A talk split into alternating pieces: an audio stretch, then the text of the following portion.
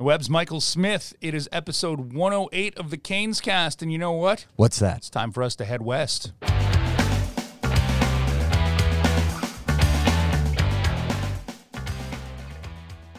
It is time to head west. A west we go. Yes. Did I say a west? Yes. A west we go. you could say westward ho. That would work. Oh, Yes. Figured that'd be in your wheelhouse. westward bound. That's true. We're going to have some fun in that warm California sun. Although Go I don't west. think it's going to be very warm. Go west, young Canes. It's going to be okay. 70s. Yeah. Low 80s, Perfect. high 50s at night. Sunny. Eh, cloudy. Speaking of, Yes. today's guest on Canes Cast is Vice President of Communications and Team Services, Mike Sundheim. Oh, cannot wait. He's going to give you, uh, we like to peel back the curtain every now and then here on Canes Cast and give you sort of a look behind the scenes of uh, all the logistics that really go Yeah. into making this thing hum behind the scenes. And he's one of the guys that, he's the guy behind the guy Yeah. that makes things uh, hum both on the media side and on making sure the team gets from point A to point B, which hopefully happens today. Yeah. And seeing this is the first true long road trip of the year for the Carolina Hurricanes, that we figured it would be nice to bring in one of the people who helps orchestrate it behind the scenes so you get to know a little bit what goes on. And of course, he's been around the organization for 20 years. Long time. So One of the longest tenured members Yep. of the organization at this got- point. Got a lot to talk about, so that'll be coming up. But Michael, before we uh, move in and, and talk to Mike Sundheim, we got a lot to talk about from the weekend that was for the Carolina Hurricanes. A dominant performance over the New York Islanders, and then uh, a little stub of the toe. The team was not going to go 82 and 0. Sorry, everyone. Oh man, I know.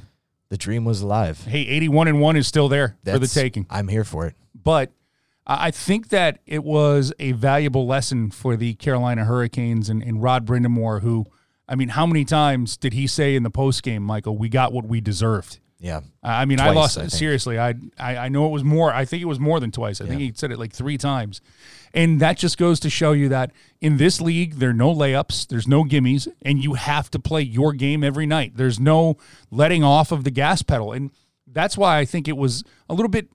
I'll use the word disturbing. That might not be right, but disturbing for the coaching staff that the Canes kind of fell into the game that Columbus wanted to play.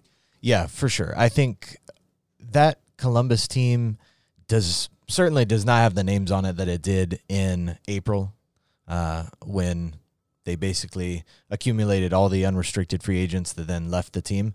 It's it's not got a lot of names on it, but they play the John Tortorella style game. Oh yeah, And that's what Columbus came in here and did. And the Hurricanes, I don't think they knew what was coming, but they weren't mentally prepared to play their game uh, in order to beat Columbus. And uh, for whatever reason, whether that's you know the second half of back to back, whether that's just a lot of games in the first week of the season, because the Hurricanes did play uh, six games in, in just about ten days. Um, but at the end of the day, you like you said, 82 and 0 was was probably not going to happen. Um, it's unfortunate that you lose to that team because I think that team is is pretty beatable. Um, but give credit to Columbus; they came in and played a very good road game, and once they got that lead in early in the third period, they were content to just sit on it. Yeah. and you know, sort of force the Canes to to try to make a play. Uh, to score a goal, and the Hurricanes were unable to do it, and Columbus left with the win. Yeah, and when Columbus got that goal early uh, on a turnover at the Columbus blue line, Yeah.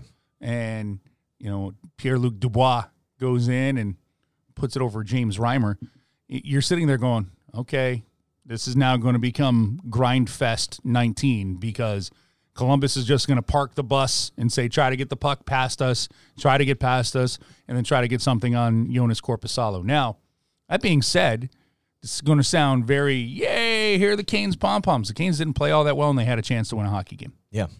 And that I think that illustrates a couple of things. It illustrates just how talented this Hurricanes group Yes. is, and it also illustrates just how perhaps not talented the the Blue Jackets are.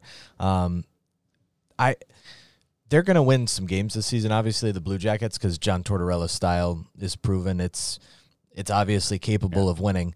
Uh, but that's a game that when you look back on it now, this is the first week of the season. The Hurricanes earned you know, 10 of a possible 12 points out of the first six games. But that's a game you look back and you're like, ah, you know, the Hurricanes probably should have gotten two points out of that. It's at home, it's against a beatable opponent. And that's just how much the standards have increased. That's yes. how much the expectations have increased because even after five straight wins to begin the season, you still look at that game and you're like, mm, the Hurricanes probably should have won. So that sort of illustrates a number of things, but the bar now is is at a point where, you know, Rod Brind'Amour said before when he came in as coach, the bar was you you could have tripped over it because it was on the floor, and now it's it's much higher, and that that sort of illustrates uh, the the culture change that he's helped bring about in his first year. Yeah, I'm not going to be argumentative for the sake of that. I, I don't think it has much to do with Columbus because that's going to be what Columbus is all year. Yeah, it's it's to me it was if the Canes did what we had seen in the five games previous, they were going to beat Columbus. Right but they didn't. And credit Columbus because they're playing the exact same game every night, but they have to because if they don't, they're going to get blown out of the water because they don't have the goal scorers. They can't go man for man, shot for shot with every team anymore. They're going to be a team that if this was the 1990s, they might be better suited for it because they would be clutch and grab and keep everything in the middle of the ice and just counterpunch.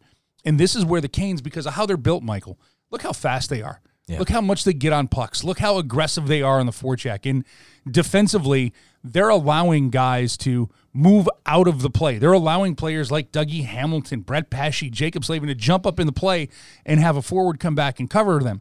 If you're not in the right spot, somebody's going to take advantage of that for you. But it's the Canes how they push.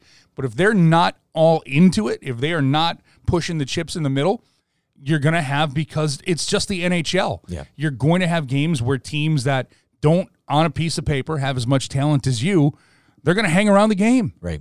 Yeah. That's a, it's a talented league. I've never seen the league this close between the best team in the league and the worst team in the league. And you look at the night before, and the Hurricanes did completely overwhelm the Islanders with their speed and skill.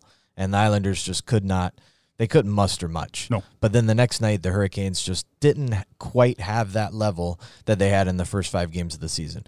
Somebody who did have that level, I thought, was James Reimer. Yes. And he's been excellent in his first three starts of the year. He's got a 930 some save percentage. Yep.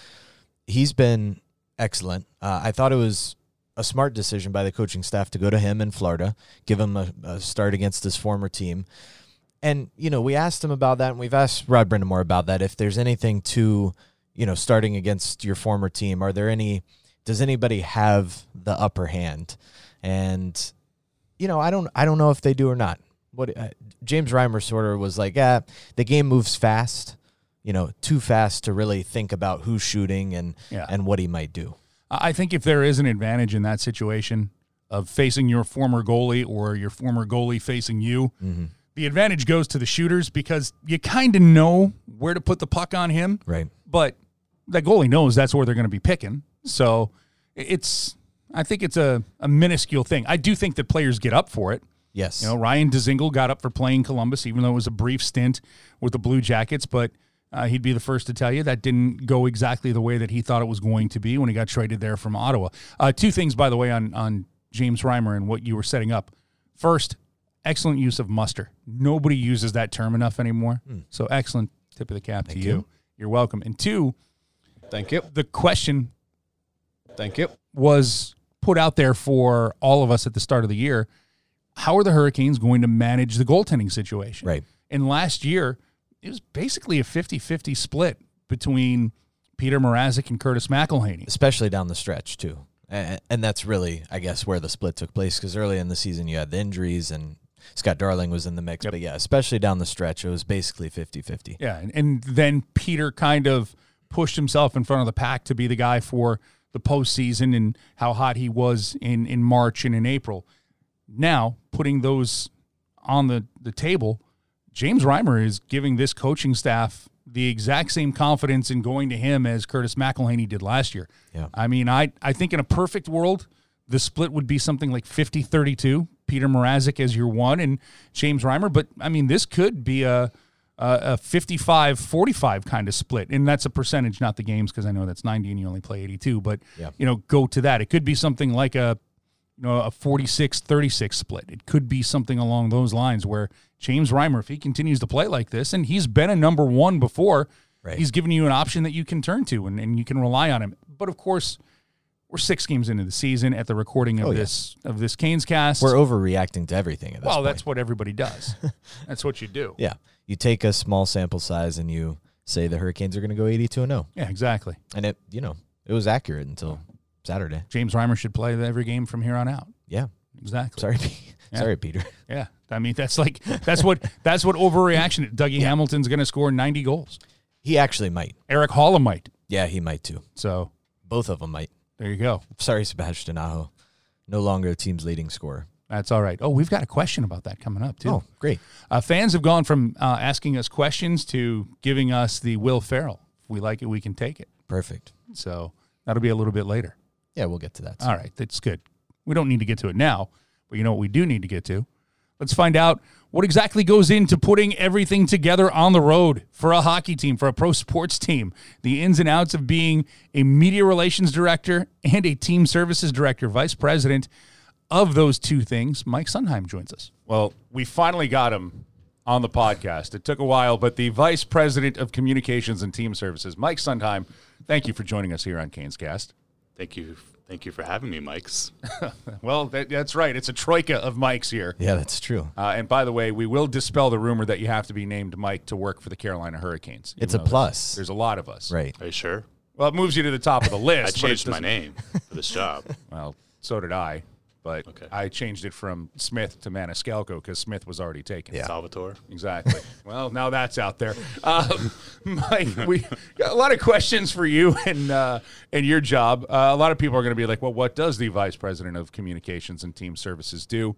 Uh, behind the scenes, Mike's job. He's responsible for lining up player interviews for me and Michael Smith, making sure that the team gets to their destinations on time, how they get there, what hotels they're waiting for. That's the team services part. So, if we had to ask you the most challenging part of your job uh, dealing with everything on a day to day basis, what is the biggest challenge that you deal with? John Forslund. Well, I'm just kidding. He's going to listen to this, oh, of yeah, course. that's it. He's a regular listener of the Canes cast. Yes, Yeah. he is. And uh, don't forget, there'll be a text message coming in three, two, and one Yeah. with that. But no, on, on, Uh, uh, John's on the greatest. I love John. He knows that. everybody knows that. And uh, I just wanted to get into the that day to day grind. Like people think that the only time anybody works for a hockey team is during the season, but that's not the case. It is a year round position for you. For sure, and and you know the summer is really, especially on the team services side, where where so much of the planning happens.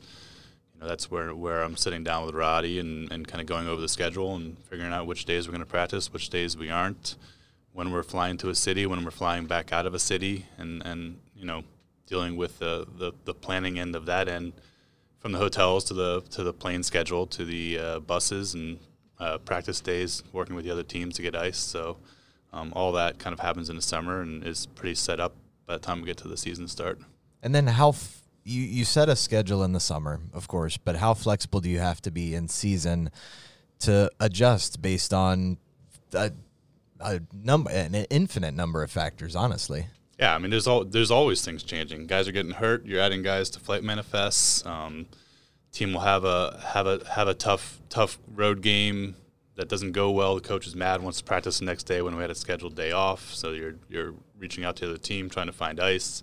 Um, there's, there's always things that are changing. You know, weather happens. Sometimes you'll have a, a flight get canceled, and you'll be dealing with a hotel to try to get get rooms for for 50 people that night. So, you know, obviously there's a lot of uh, change can, that can happen, but and you know the way everything's set up in the summer makes it easier to make those adjustments as they come. Team services, you're that's a rather new facet of your job. You got your start obviously in in the communications part of it. Take us through kind of your history of obviously you went to the University of North Carolina. Wow, best it Go only, Heels. ever. only, only took you three minutes to get that one out of the Oh, way, we- Michael we had to Smith. get You to are it early. slacking. We had to get to it early. That's the other Um, requirement of working for the Carolina Hurricanes, Right, At least yeah. in the communications side. Oh, well, I don't guess know I've got to go get a got in it. graduate degree right now. Sorry, Um, Nikki. But how uh, y- you go to school there, and then and how do you work your way into hockey, and and now becoming really one of the longest tenured members of this organization? Yeah, I mean, I, th- I think when I when I went to school at UNC, you know, I went for, for journalism, and I thought, you know, I wanted to be a, a sports writer. And uh, as it turned out, I got an internship after my sophomore year with an arena football team, uh, more on the PR side, and I, I, found that I liked it. So I reached out to the Hurricanes. Uh, Chris Brown and Jerry Peters were the PR guys back then, and uh, landed an internship here. Two years as an intern, and then started full time right after I graduated my senior year at Carolina. So it's kind of evolved since then. Obviously, I've had some some things added to the title, but um, I'm still here, cranking away. So you wanted to be one of us in college. You wanted to be a, a journalist. I, I could never be one of you, Mike. Well, two of you is not even one of me. uh, that, by the way, isn't a measure of the there man. He is.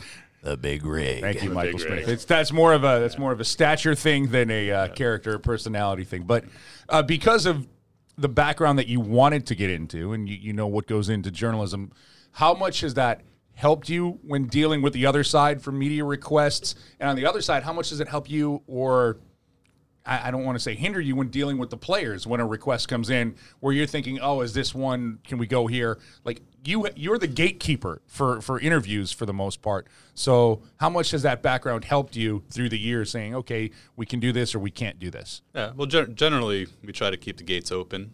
Uh, in case Tom was listening, we're always saying yes.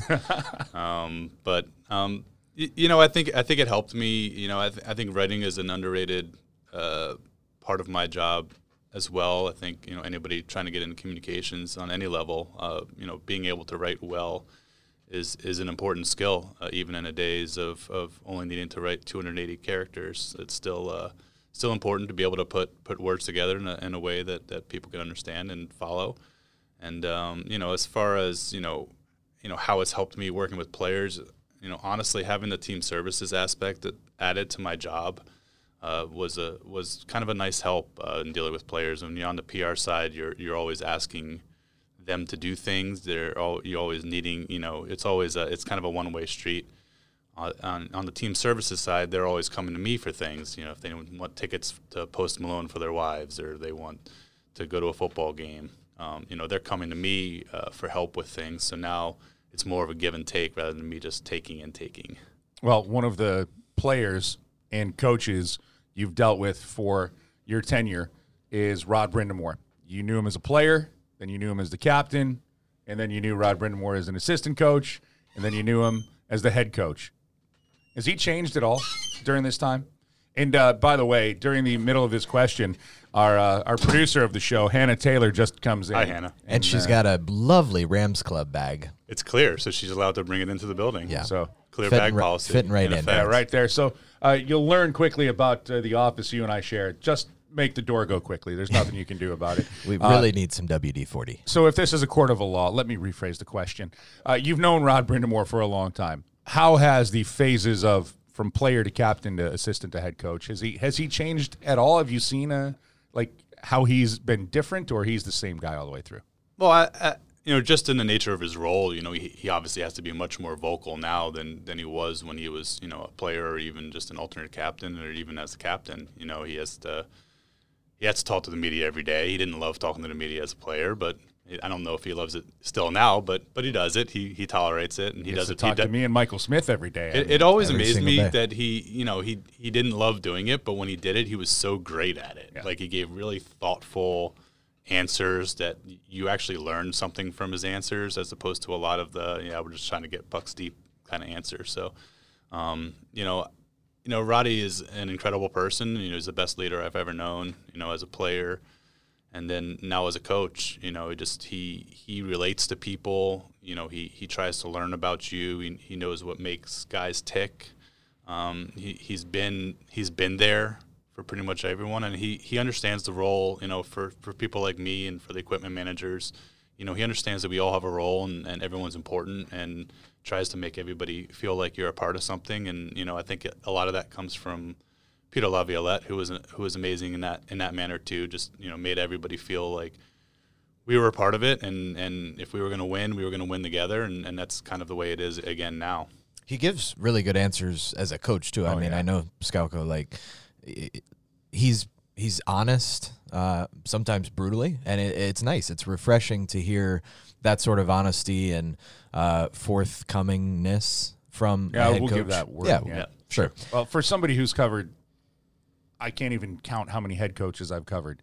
to have a guy give you an honest answer, you just love it. And and that's the thing that Rod Brind'Amour does. Now, I'm going to ask you as the PR guy, when he's giving those honest answers, are you ever like, "Oh, I wish that wouldn't have been said." No, I kind of love it. I think honestly, I think it's one of the things the players really like about him too. Like there- mm-hmm. there's no sugarcoating. Like if if if if if we have a bad game or someone plays poorly, like he's he's gonna let everyone know it, and it's not not in a, not in a harsh way. It's in an understanding way because they know that you know there was probably a game in his career when when he didn't do it quite right, and and there was a coach talking to him. So I think that there's a, an appreciation you know, when you when you ask the guys what they like about him, one of the things they really like about him is his honesty. So I think that that's uh, you know that's a, that's a positive. The highlight of his playing career was obviously winning the Stanley Cup, bringing that to Raleigh, and As a Excuse me. captain. in the 0506 season, and you were along for the ride with that. Your name's on the Stanley Cup. What was that season like? What was that whole experience like from start to finish? Well, I mean, it, you, you look back, and obviously, you know, that year nobody thought we were going to do anything. So I mean, we were we were picked 28th, 29th, 30th in most of the publications going into the year. We had a ton of new players. We we kind of taken advantage of the the changes with the addition of the salary cap to, to add some guys that were, you know, other teams dropped basically. Like we got Cory Stillman, you know, kind of cheap. We got Ray Whitney kind of cheap, and these guys came in and and we're kind of the you know part of the leadership group of that team. And it was, you know, it was a, it was a much older team. Like right now, we have a have a have a really young team. Like we that was an older team. Um, you know, we had some young guys. Eric Staal was in his second year. Cam Ward was in his first year, but. Um, generally, that was a veteran-laden team. A lot of guys that hadn't won before, and I think that's one of the things that made it really special as it went on. Is you know guys like Bret Hedican, Glen Wesley, and you know when we added Doug Weight, you know guys that had been in the league for a long time. Obviously, Rod Brind'Amour himself um, had had some shots at it and hadn't ec- ever kind of reached the peak of the mountain. And so, seeing those guys get to the peak and, and being a part of that was obviously extremely special. And you know it's uh, something I'll always treasure. Can you en- enjoy a playoff run in the role that you have, or is it you're always constantly to the next city, the next game, the next interview when in the role that you have? Yeah, I mean, as as you know, you know, it's there is a lot of thinking ahead. Like we when we were finishing the series last year against Washington, going up to Game Seven, you know, we had to make preparations for if we lost coming home, and if we won, whether we were going to go straight to the, to Long Island because the, the first game was only a couple days later. So we were basically trying to decide, you know, are we going to stay in Washington after the game? Are we going to fly to Long Island? As it, as it turned out, we decided to stay in Washington, which which thank that was a that ended up being a good decision because the game went to double overtime. It was, as you guys know, it was pretty late by the time we got to that hotel. But uh, you know, there's always there's always some of that. But I, I think that you know one thing that you know you know we missed the playoffs for for nine years there, and I think you know I made a decision I was going to enjoy it, like truly like savor it if once we got back in. So I think last year, you know, it's it's a lot of work, but I think uh, you know I I wanted to really enjoy the moment, and I think we were all able to together often, and uh, and make the most of of what is the most exciting time when you work in hockey. You did have a, a day with the Stanley Cup too, I did. and I went to Chapel Hill. I did go to Chapel Hill. I had I did have a in the morning. I, t- I took it to Chapel Hill. We we we did lunch at the top of the hill. Uh, I took it to Kenan Stadium. Took it to the Dean Dome and took it. And uh, they actually put it on display at the journalism school there for for people to come see uh, for an hour or so. And then uh, had a nice little gathering at my home in Durham at the time. And then went back to a, a very special place called Linda's on Franklin Street. Cheese fries. They do have cheese fries. Did you put them in the Stanley Cup? No, No. I'm just going to stand back and let you. we, have we, this we put other thing we put other things in the Stanley Cup and, and, a, and a good mutual friend of ours Kyle Hanlon very much Yes. enjoyed pouring things out of that Stanley Cup uh, for people to Enjoy. savor Yeah, the Imbibe, original if podcaster, you will. Yes. Yeah. Kyle Hanlon. Yeah. We never had he never had you on it as a The guest, hammer. did he? no he did not Oh, wow. Thoughts, thoughts, and shout out to the hammer. Yeah, Yeah. if he's listening. Uh, so now, He, oh, he is. Trust me. What else is he doing right now? so you add uh, you add team services uh, to your plate, and how much more of a balance? Because it's already a balance trying to trying to balance work and uh, personal life, especially in a job that sort of commands your attention twenty four seven. Now you add team services to it. How much more of a balance do you have to try to find uh, now that you're sort of juggling a couple different balls?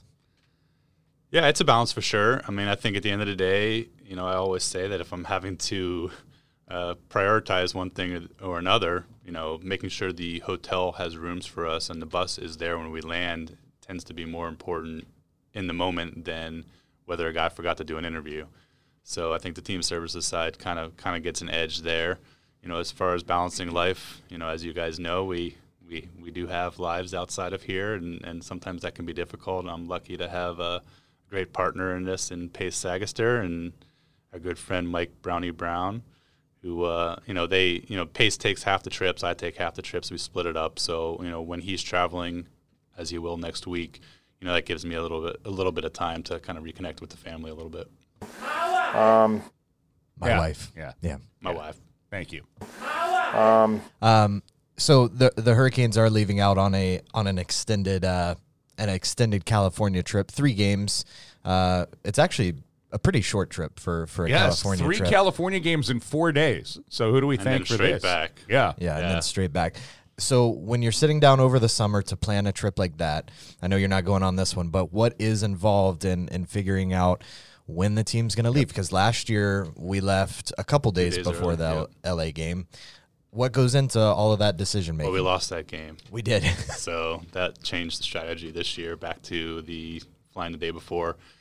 You know, that's one where uh, honestly, uh, Bill Bernerson gets involved now too, and talking to Roddy about about sleep and rest, and and you know, Bill tracks all those kinds of things, um, how guys are feeling, has daily surveys sends out to to see how guys are feeling, how their bodies are reacting to different ways of traveling. So, you know, Rod talked to Bill even before he talked to me about the schedule and, and how we were going to fly uh, to this trip, especially. Um, he wanted to go out the day before and uh, day, you know, day before the game, and then uh, fly back directly after the game in Anaheim. Um, you know, part of that is because we have a little bit of a break after that, and they've got time to kind of readjust. And the sooner you can get back on Eastern time, the better. He thought it was, so that's the why we're doing that that way. uh, I back to one of the points that that Michael said. How much when you're looking at, all right, are we going to spend a night here? Uh, because the way that the trip is set up, you play the Kings, then you play San Jose the next night. How much of the thought is, all right, well, we'll just stay in LA and then fly up morning of the game to San Jose, because probably not going to be a morning skate, just for people to pull behind the curtain. Or it's no, as soon as the game's over, let's stay on this regular schedule that we'd have. If we played a game, we'd get on the plane anyway and fly up and, and be in a hotel the next night. Generally, we try to avoid traveling on game days. Um, the only the only time we're doing that this year is, is right after Christmas uh, when we, we we're not allowed to travel that day before, so we travel up to New York, play the Rangers that day, all on the same day. Um, so, some of it is just not wanting to leave anything to chance. Like Yep. if we're traveling the day of the game and anything goes wrong with the plane, all of a sudden we're, we're, we're in a little bit of a jam. So um, I think the idea is always to get to that next city, especially in a back-to-back scenario, and uh, get everybody settled in the hotel and get some rest and get ready for the game that night. We're just over a week removed uh, from training camp. Uh, kind of a two, two and a half week grind, really, of something virtually every day on the schedule. So when you're sitting down to plan the logistics of all of that, and it's got to be pretty extensive because you've got, you start with 50 some players in camp. What's that process like? And, and again, who are you working with to make sure everything's taken care of? Well, obviously, we've had some change in the office. Um, you know, with with a couple people departing uh, this summer, so so some of us are taking on you know more expansive roles uh, with the planning of that, and a couple people got brought into the process that hadn't been before. So, you know, it's a pretty it's a it's a team effort to you know get get everybody's flights into town, get all the hotels, you know, get the practices planned out, get the days off in there like you have to um, figure out how you're going to travel to, to the various games and, and, and when the preseason games are. So I mean, it's it's a process, and you know, as as you guys know, it's my least favorite time of year.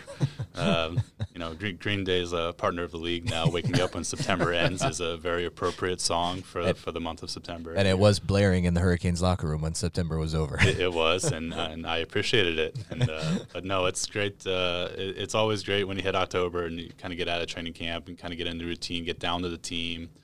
That's when you know the guys can really start, you know, being around each other, and and that's when you start really building toward um, what you're going to have. And I think that uh, you know that last week of training camp we saw this year, you know, guys were hanging out away from the ice a little more you know, they hung out with, uh, you know, they had a, a gathering one night with uh, with all the wives and the players, and I think those kind of things. We did one team. We did one team building event at paintball. That was fun. You got a few bruises I from had some that. welts. Yeah. I still have them. So a couple of them are still still on me. That, that's been a while too. Yeah, yeah. No, those don't go away Yeah. overnight. They hurt. They, They stay forever. Yeah. They sting. It was Yes. good times though. I was glad that the team chosen by Mike Sundheim defeated the team chosen by Pace Sagester. Yeah, let's. We need to start Team- talking about that too. About a media hockey game as well. yeah, We got to start stacking the deck back towards Team Sundheim. It was Yeah. incredibly competitive this year, though. well, I Good mean, game. yeah, right I mean, down to the wire. The goaltending duel. First off, when Yeah. you get that kind of caliber, Shane Willis was yeah, unbelievable. yeah. And then you've got some guy who just stands in the pipes and does whatever. Miskalko was a workhorse. That's it. Yeah, I'm, I'm something. Built When you- like a horse, maybe. When you talk about team building activities, is that something that is spearheaded by the players? Is that something that head coach Rod Brind'Amour likes to do? Is it sort of a, a combination of? Do they come to you because they don't live in the area and ask you, "Hey, what could we do around here?" Yeah, for sure that happens. Um, you know, Rod definitely spearheads it to an extent. Like he likes, you know, the the the paintball thing. You know, he said we need to have something this day, and it was up to kind of Pace and I to, to find something, and we landed on paintball. Last year we did a high ropes course, and as you know, your friendly PR guy suffered a knee injury at that event. Yes. Had to had to have knee surgery, but anyway, I didn't no, know. I didn't know Pace got hurt. Oh no, you no. did. I'm yeah, sorry, yeah, Michael. Sorry, yeah. No, no, no injuries this year. Everybody was good. Just, just, just the welts. Um, but, uh, but the funny thing is, Rod like didn't actually like those kind of things as a player. Like he thought it was a waste of time. And then he becomes a coach, and he's like, "Ah, I know. I thought that was a waste of time, but but it, it, it made a difference. It was good. It, it brought the team together." I mean, you, you talked earlier about just how he's changed, Yep. and that kind of shows Yeah. How he's changed in his progression from player to captain to, to now head coach. For sure, and, and that's one definitely was a Peter Laviolette influence. Like Yeah. that's definitely one that he he took from him. Lavi liked the team building stuff. Roddy as a player thought it was a little much, but uh, as a coach, he understands the value. All right. How your job has changed going back to the PR side. Uh, we all have these little phones and they all have Twitter and Facebook and Instagram on them. Uh, when you started, you never had to worry about what your players were saying outside of an interview. Uh, Nope. Now, I mean, do you have to monitor it? Is it something that, uh, or it's you don't monitor it, but you know right away when something gets put out there that maybe should or shouldn't? How do you view it? And is there something that you tell the guys, hey, when you think about hitting send, maybe hold off a second before you do that? Yeah, we do a little seminar with uh, with the prospects at the uh, in the summer camp when they come in. Um, the guys that are recently drafted in the last few years, and we, we do talk about social media. We we show them, you know, ways that, that players in all sports have used it uh, to enhance their you know presence, and ways that players have made mistakes over the years. So um, I think that uh, you know it's important. I think that in our sport, it's a little it's easier and harder. It's, it's it's harder to get guys to do more. Sometimes you want them to do more. Sometimes you were like, you know, we can do this. You have a personality. I see your personality every day. Like let's let's show everybody this. Yeah. But it's not really the nature of our sport necessarily for everybody to do that. So sometimes you're kind of trying to pry it out of them. But on the flip side of that, you don't really have to worry about um, anybody Antonio Browning Yeah. all over the place. So um, in, in that in that respect, uh, it it can be easier with the athletes we deal with. And that's I'm now going to make that a thing. That is a verb. It's a verb, Antonio yeah. Browning. Is Yeah. a, it's a verb. Yeah, definitely. So Yeah. What i- what's one of the fr- your day to day responsibilities? I mean, what is one of the favorite parts of your job? What's kept you around this organization for twenty plus years? The fist bump line. no, but I mean, winning. Winning is you know uh, is it's like way better than losing. way better than losing. It's a lot of fun. All right. It's do you a lot have of fun. Do you have a story that you can share? Like because I know there's a lot of stories that you probably can't share because of the access and the moments, and you just want to keep that between you and that group or whatever. But are there some good moments, either on the road or at a game, that would be you know you think back, makes you chuckle, makes you laugh, that maybe the fans, the regular fans, or guys like me and Michael Smith, Smitty would not have uh, the Webb's Michael Smith, by the way, would not have access to. Yeah, there's there's there's plenty of them. A lot a lot of them, like you said, not fit for uh, for for podcasting. Well, it's podcast. Technically, you could say I guess you could want. say Yeah. anything on a podcast. Yeah, we can but This is a family-friendly No, show. Yes, we're we're Okay. We're not going to swear. yeah. I I, Okay. I have one shred of legitimacy as a journalist. I try to keep that going as much as I can. Uh, but is there like a moment either after the double overtime win against the Caps or you know the Stanley Cup celebration after 06? Is there like those in the room moments Yeah. where I mean, that's one- the, that was the most special time when we won in 06 was just being in the locker room and like for there was a good couple hours there where we just stayed in the locker room and it was just the players, just the staff, you know, and the and the cup and just enjoying it. And the families were up in the in the club restaurant here, and eventually we all went up there. But uh, you know, for a while it was it was just just the guys and and everybody just you know appreciating the moment and kind of savoring it, and that was that was pretty amazing.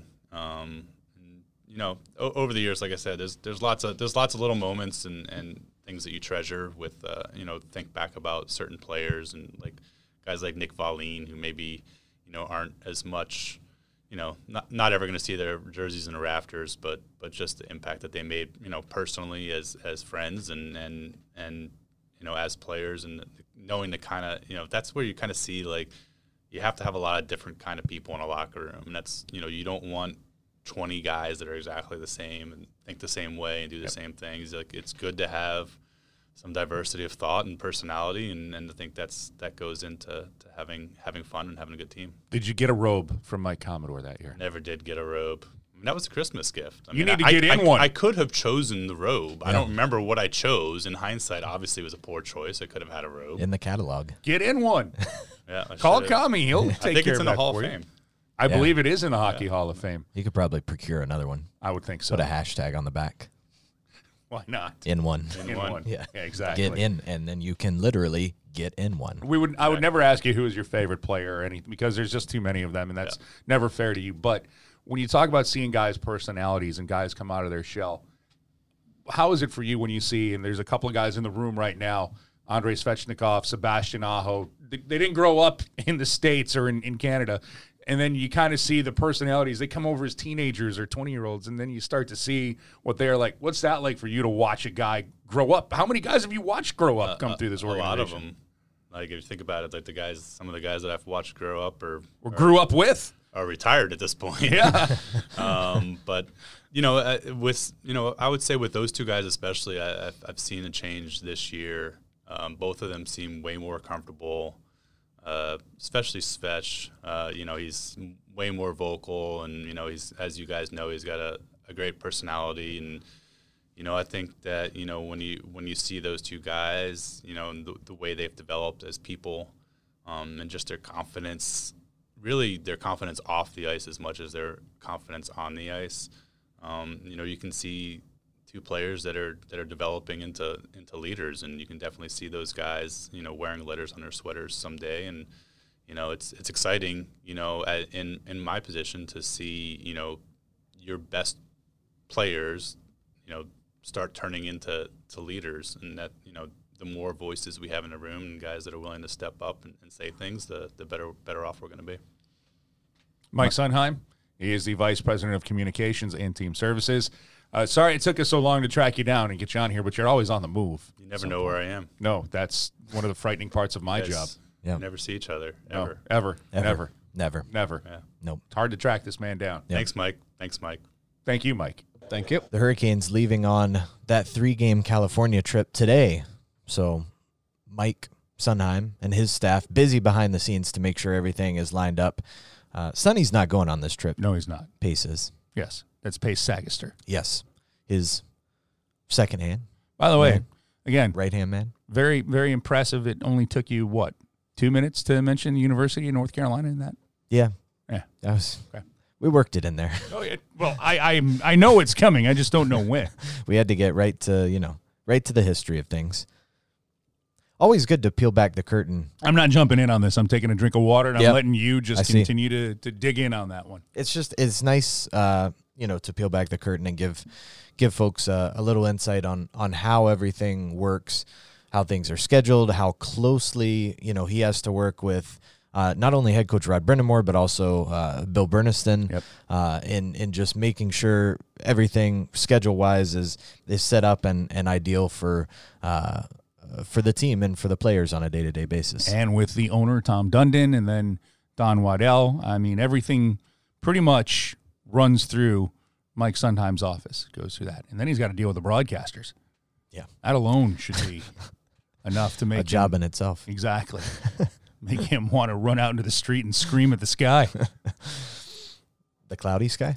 or the sunny sky, the sunny whichever sky. doesn't matter. It's all good. So let's get into this California trip, Michael. If Let's do it. Uh, what are the expectations? Because it used to be you're going you're going out if you're the Hurricanes, it's the state fair trip, so they're going to be gone. Not gone that long. I mean, we're going to come back and then go back on the road for Columbus, uh, and then there is the Chicago Blackhawks game during the fair here, which is always interesting. But it used to be three four years ago. You were going out to play LO, L.A., San Jose, and Anaheim. You're like, oh boy, two points would be a good trip Yeah. if you could do that. Now I'm thinking four points is a good trip. Yeah, for sure. I think, uh, and the Hurricanes have kind of built themselves a little cushion with the start they had. Uh, you know, banking ten of a possible twelve points uh, in the first six games of the season. That certainly helps. Really, no matter what happens on this trip, but yeah, you look at the teams that the Hurricanes are going to go play uh, in that Pacific Division, and there are definitely a couple winnable games in there. Mm-hmm. Now, of course, you factor in the travel and, and being on the road, and, and that changes But things. this is a a, weird California trip because It is. generally it's a little bit more spaced out. Uh, this is three games in four days in California, folks. That I I don't know if that's becoming the norm for some teams. Like you just get in and get out as quick as you can. But used to be you'd have five, six days in California. This is four. I mean, you'll you'll include the travel day to get out there, but not really. Game day on Tuesday, game day on Wednesday. Travel back to Anaheim, which will be I'm guessing more of an off day because of back to back games. And then Anaheim, you go and play, and then you're on the plane and you're coming back home. Yeah, it's a it's a quick trip, and and we got into it in the interview with Sonny a bit. You know, last year the Hurricanes traveled out a couple days before the LA game uh, to get a practice in uh, before the game, and eh, the game didn't go so well. So the Hurricanes opting to to fly in the day before the game, as is sort of the norm in the NHL. Fly in the day before the game and just get right to playing on Tuesday, and then of course the the rare Wednesday game day. I think we have. I think the Hurricanes have two Wednesday game days this year, um, and then back up or back down south, I guess, to Anaheim. Your To geography is correct by saying back down south. Yes, uh, weird that you know Yeah.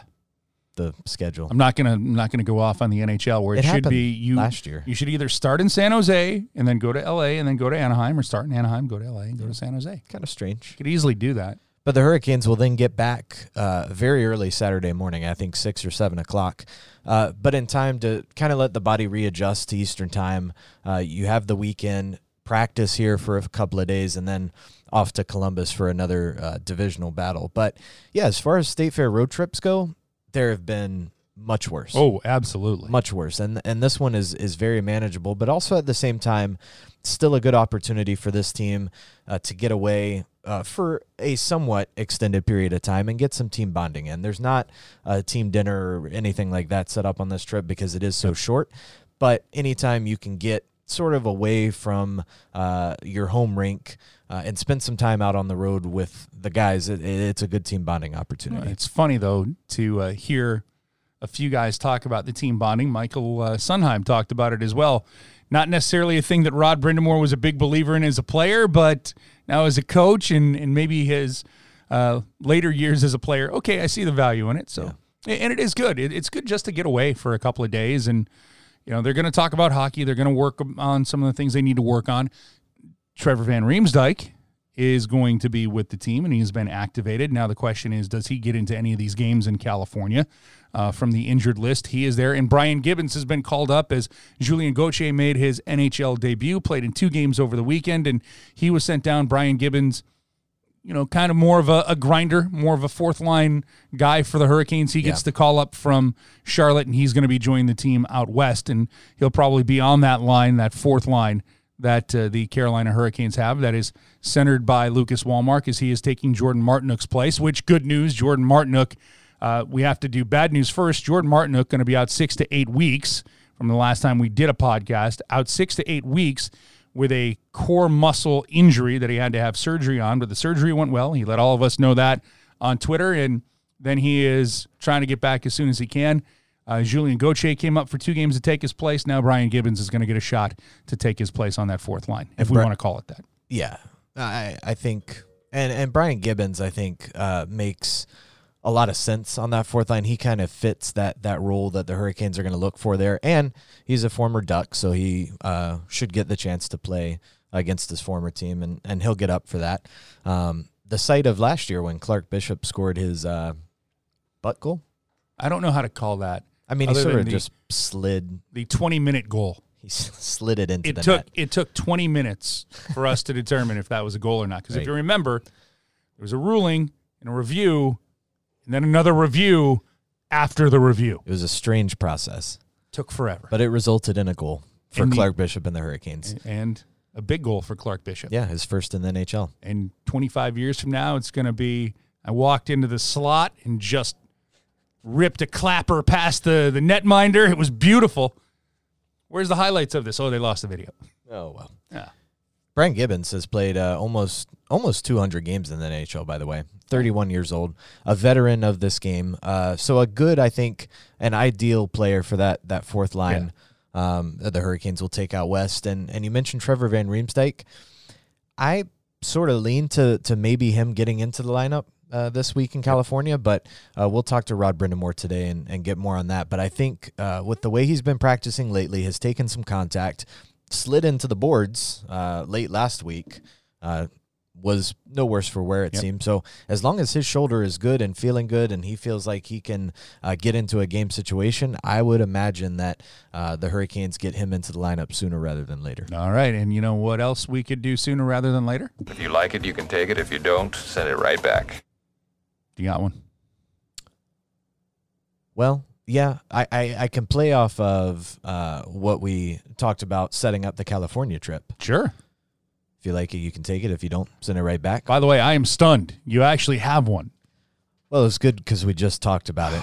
All right. Um, the Hurricanes will earn more than four points on this road trip. More than four? Yeah, I had to had to throw in the more because four I think is is doable, but more than four, you're talking points in every game. Yeah. potentially three and zero, two zero and one. Ah, man, I want to. I want to take that, but San Jose gets Carolina Hurricane legend Patrick Marleau back in the lineup, And that's a tough building to play it's in. it's one of the hardest buildings in the league. To That's a good. T- that's going to be, I think, the toughest game because Anaheim. I, Anaheim is doing sneaky good things right now. That's true. Yeah.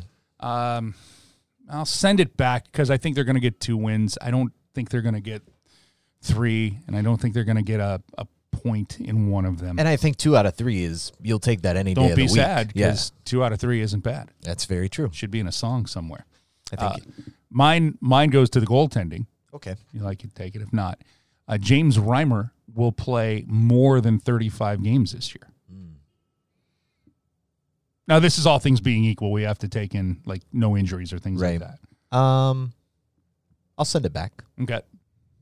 Is it going to be close to that number in yeah, your mind? probably close. Maybe Okay. closer to thirty than thirty-five. Yeah, I, I think he gets 30, no doubt. Yeah. 35 is you start to get in that 50 50 split. That's why I bring Yeah. it to that level. But I mean, as you mentioned, he's been a starter in this league before. His Mm-hmm. career numbers are are strong, uh, and he's been really good in his first three games. He's definitely going to get a look either in L.A. or San Jose, I would imagine, because the Hurricanes love you know splitting those goaltenders. So yeah, he, he'll at least have four after this week. I, I would guess he gets San Jose and Petr Mrazek gets LA. yeah, that's probably about right. All right. The the people are speaking. Oh, This from Taylor Anderson. Take it or send it back. Svech ends the regular season with more points than Sebastian Aho. Hmm. Well, they continue this pace. That's a safe bet. yeah, Andrei Svechnikov, by the way, he told us when he was drafted uh, last year that he really is more of a playmaker. Yes, he can score goals, but he's a guy who can make plays and set up his teammates. And the way he's playing right now, I, you know what? I'm going to keep it. I'm going to keep it. I'm going to say that Svech finds a way, especially now that he's on the power play, Michael. He might get 75 points this year. I'm, I'm gonna send it back. Okay. I know Aho just has a point. He's been a slow starter too for his career. Yeah, he's career slow starter, but he's once he hits his groove, he's gonna really hit his groove. at the same time, not a bad thing. Oh, yeah. Because I think that Sebastian Aho is going to be at worst around 70 points, Yeah, 75 points. yeah. So, So if Svech is anywhere near there, that's just, I mean, that's great. all right. Uh, this uh, we continue on the points trail, shall we? This is from Connor Holcomb. Take it or send it back. If Dougie Hamilton keeps up these point scorings, he'll be in the running for the Norris this year.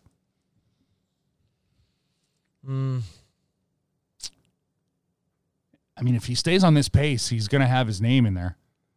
If he stays on this pace, he's going to be unbelievable. That's what he He's has. got eight and six, four and four. But- But the question is if he keeps this up. Yeah. So yeah, if he keeps. I up mean, if points, he keeps yeah. it up, sure, yeah. yeah. How many points would he have to have to be in the Norris consideration in your mind? Different question.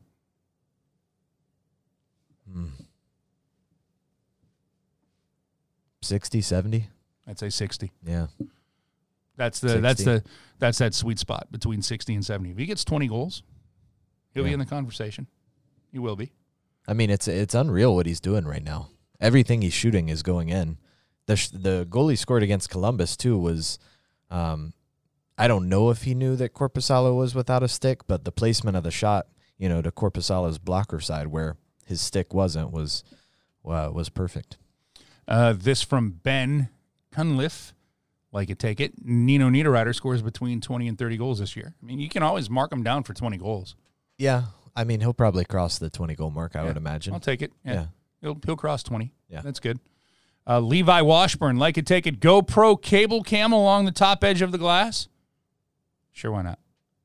Yeah, But I I'm not a fan of like Haven't the they- moving cameras. I was gonna say, haven't they tried some sort of rail yeah, cam they before? have. I'm not a big fan of them. it's a it's a weird vantage point i think because the camera almost has to the game at that level uh, when you're that close to the ice is so quick that the camera almost has to has trouble keeping up at Yes. times um which is why the the angle from a little farther back and works if you better. if you keep it above the glass, if the the play comes in front of the camera there, it can't shoot down on it. yeah So unless you know with the gopro and that wide angle lens but even Yeah, then, it'd know. be a, I think it'd be a weird angle. it would be I mean, it's not a bad idea no, worth it's not a, bad idea. Like I said, I'll take it, but yeah it's not my cup of tea. Uh, we have questions now, Mr. okay Smith. let's do them What is the possibility that TVR that he's been activated from IR? This is a lot of initials. That he gets sent down to CHA, and he actually spelled out Charlotte. I figured I'd go there on a conditioning stint to get back Cha-cha. into to get back into game action. Zero. He has been Yeah, conditioning. He has been conditioning with the Carolina Hurricanes the entire time. yeah he won't he he won't need games in charlotte No, none. Good question though, Caitlin. Caitlin, thank you. Uh, appreciate that. This is for you from Heather Hartman. What's the next country we can try to be the top podcast in? Czech. Uh, Czech Republic could uh, be for it. Yeah, we'll we'll uh, gun for Czech or Sweden maybe. I'd gun for Russia. Mm. In Russia, podcast is not number one. Listens to you. Yes, number one listens to podcast. You don't listen to podcast. Uh, real quickly, our our top listens: USA, ninety two percent. Yeah, Canada, two point three percent. come on, Canada. Finland, one point six five percent, What? and uh, the UK at 0.7. So that's uh that's our good friend Paul Yes, from thank you. across the pond Paul Lawson, because it does include uh Ireland, Yeah. Scotland. correct. That's the U- United Kingdom. Sweden is five though. Oh, really? Yep. Okay. Sweden, Germany, Poland, Czech. By the way, there's- Czech up a little bit. There's only what, like eighty thousand people in Finland, so I'm not really sure. I'm pretty. I'm. I'm pretty sure that's near the number. No, um, Well, we can. we're getting one percent of their one percent of the fact check real quick. listenership. I'm gonna go with five million people are in Finland. Five and a half. Yeah, I was always good in uh, social studies. And then uh, close behind Czech is Australia and then Switzerland. So hello to our Australian listeners. And uh, hee hee to our friends in Switzerland. Hee hee. Shane Willis told me that's how they say hi there. Oh, Uh, a lot of You'll people like Shane on, on, uh, a lot of Nino. people like Shane on the podcast. A lot of people like Shane. well, they should. He's a great human being. He is. All We'll right. try to have him on again soon. We have three questions from Shlomo, who looks like Vin Diesel. I don't know if that's him or if that's a picture of Vin Diesel. Or maybe he is Vin Diesel. Shlomo, are you Vin Diesel? Shout out, by the way, Really? Scotty McCreery. Oh, to, I was going to say Vin Diesel. Well, I don't know if he listens No. to the pod, but Scotty McCreery does. Thank you, Scotty. We appreciate it. And And, we uh, appreciate your music, too. Yeah, we really do. And if you ever want to come on the podcast, please oh, I do. think that's a done deal. We're here. Yeah. That is a done deal. So we need to have a really good voice on the, the podcast. You know, we keep thinking about getting a new uh, New new, song, song? for the podcast. That's true. Just putting that out there. Yeah. All right, here we go from Shlomo, who is possibly Vin Diesel. Live show with Dougie. Was the finger wag after he blocked Barkov shot a Dikembe Mutombo homage? uh, especially since the opposing goalie was Sam Dikembe Montembeault. Oh. Oh, I see what you did there. Yeah. Uh, I think that's more for our uh, Canes Corner with Dougie Hamilton coming Yeah. up. I did ask him about it too, and he said he saw Johnny Boychuk do it once. Oh, these questions are for the Kane for the Oh. Canes Corner. So Oh well. Well, Yeah. we just jumped the gun on one of them. ah, it's Speaking right. of gun and Johnny Boychuk, he did the uh, like Oh, yeah? Shooter McGavin thing. I think he's a, a goofy kind of character. Shooters Tour. But the the whole you know the whole uh, celebration thing hasn't really worked for the Islanders here. No, lately. no, it Head really pat. hasn't. Shooter McGavin. But I love to see that kind of stuff. Like it's it's fun. And and Dougie giving the finger wag mid game was was pretty funny. After he made the the butt block, he said he didn't see the puck coming. He just got down and hoped to hit him. That's it. He said if he said if he if he would have seen it, he probably would have missed it. and Barkov might have scored. Uh, by the way, if you ever got a, another dog, is naming it Barkov is that uh, Hmm. is that in play or no? Yeah, maybe. This is my dog, Alexander Barkoff. I'm sure someone in South Florida has a dog oh, named Barkov. without a doubt. Uh, I still remember to this day the TV show Alf. The uh, the neighbor's dog was Bob Barker. No, Great name for a dog, by the it way. is. Yeah, I So- like that. Just call him Bob. Hi, Bob. Uh, there you go. I'm old, so the things I remember could have been a doctor or a lawyer. I remember episodes of Alf. Yeah. Whatever. Thanks, Michael. Appreciate that. Any other television we should talk about? Oh, More yes. recent television. because we really we really need Bill Burniston to get upset at us for talking about something else. This is Bill Burniston coming to you live from the Canes locker room. Thank you, Bill. Thanks, Bill. I love that drop. I don't think he's a fan of it. No, but he's not a fan of it. Thank you. Brock McGinn might that be one's a fan good one though. Well, I downloaded. Um, I was just trying to think of some television. Oh. uh, Last Chance U is. Uh, I'm finished. I'm on the newest season of that. That's what I'm watching. I've, on. I've never gotten into that. Really? I want to, and it's something that I think Have you younger ever- me, younger me would have gotten into it, Mm. but nah. It's I think there's a lot of I think there's a lot of exploitive nature to a program like that. that is worth It's- discussion. It's yeah. more for the coaches Yep. than for the Yep. players at the end of the day. That is worth. Uh, that is worth discussion. I just uh, first off, Amazon Prime has seven of the eight seasons of Magnum PI, Oh, the original, not whatever this new thing is on. there's a new one. No, don't. It's no, don't even acknowledge it. Okay. I said it because it's out there, but I didn't want people to be like, "Why are you downloading that?" No, no, no. I'm going with Tom Selleck. The OG. Eh, Oh, absolutely. Higgins, Magnum, TC, Rick, the original. Uh, so that's out there. So I've ripped through like the first uh, season and the halfway through the second. But because uh, of a long road trip, I was told on Amazon The Boys is a very good show to watch. Little little superhero thing going Oh, on. okay. Like what if superheroes existed, but they're not exactly nice. Hmm. So I've heard nothing but great reviews about it. So I'm going to go check it out on this trip. Nice. Yeah. Big Mouth and Peaky Blinders. I was going to say Are out. Peaky Blinders has got another season for you. Yeah.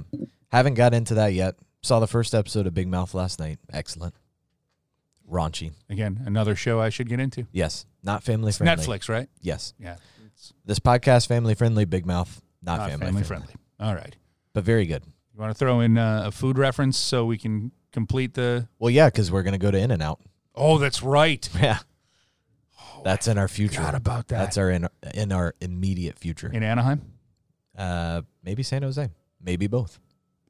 Why not? Why not both? When in Rome. Go on. Uh, it's I don't. What? At least one of the two. We will have uh, In and Out. I forgot about that. Oh yeah. You have you have suddenly really really made me a happy beast, human yeah. being. Yes. Uh, well, gonna go animal style, But you have to.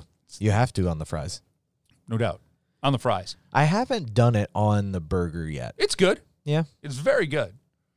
Um, but again, I it's a weird weird take here. The more I have had In and Out, the more I like just the straight burger, not the animal style burger. Yeah. And, and it- they're both very good. It's not like I'm just saying the the more I've had them. The one thing the the fries almost need it because otherwise they're kind of they're kind of dry. You need ketchup Yeah. or cheese and sautéed onions And sauce. and sauce. Animal sauce or whatever. That's what they call it. Can't wait. Neither can I. But uh, we got to get on a plane very soon, Michael Smith. Yes, so we do. uh, for everybody who tuned in, we appreciate it. We will be back next week for sure with episode 109 of the Canes Cast. So for the web's Michael Smith, And TV's Mike Maniscalco. we'll talk to you then. Moi moi. Thank you.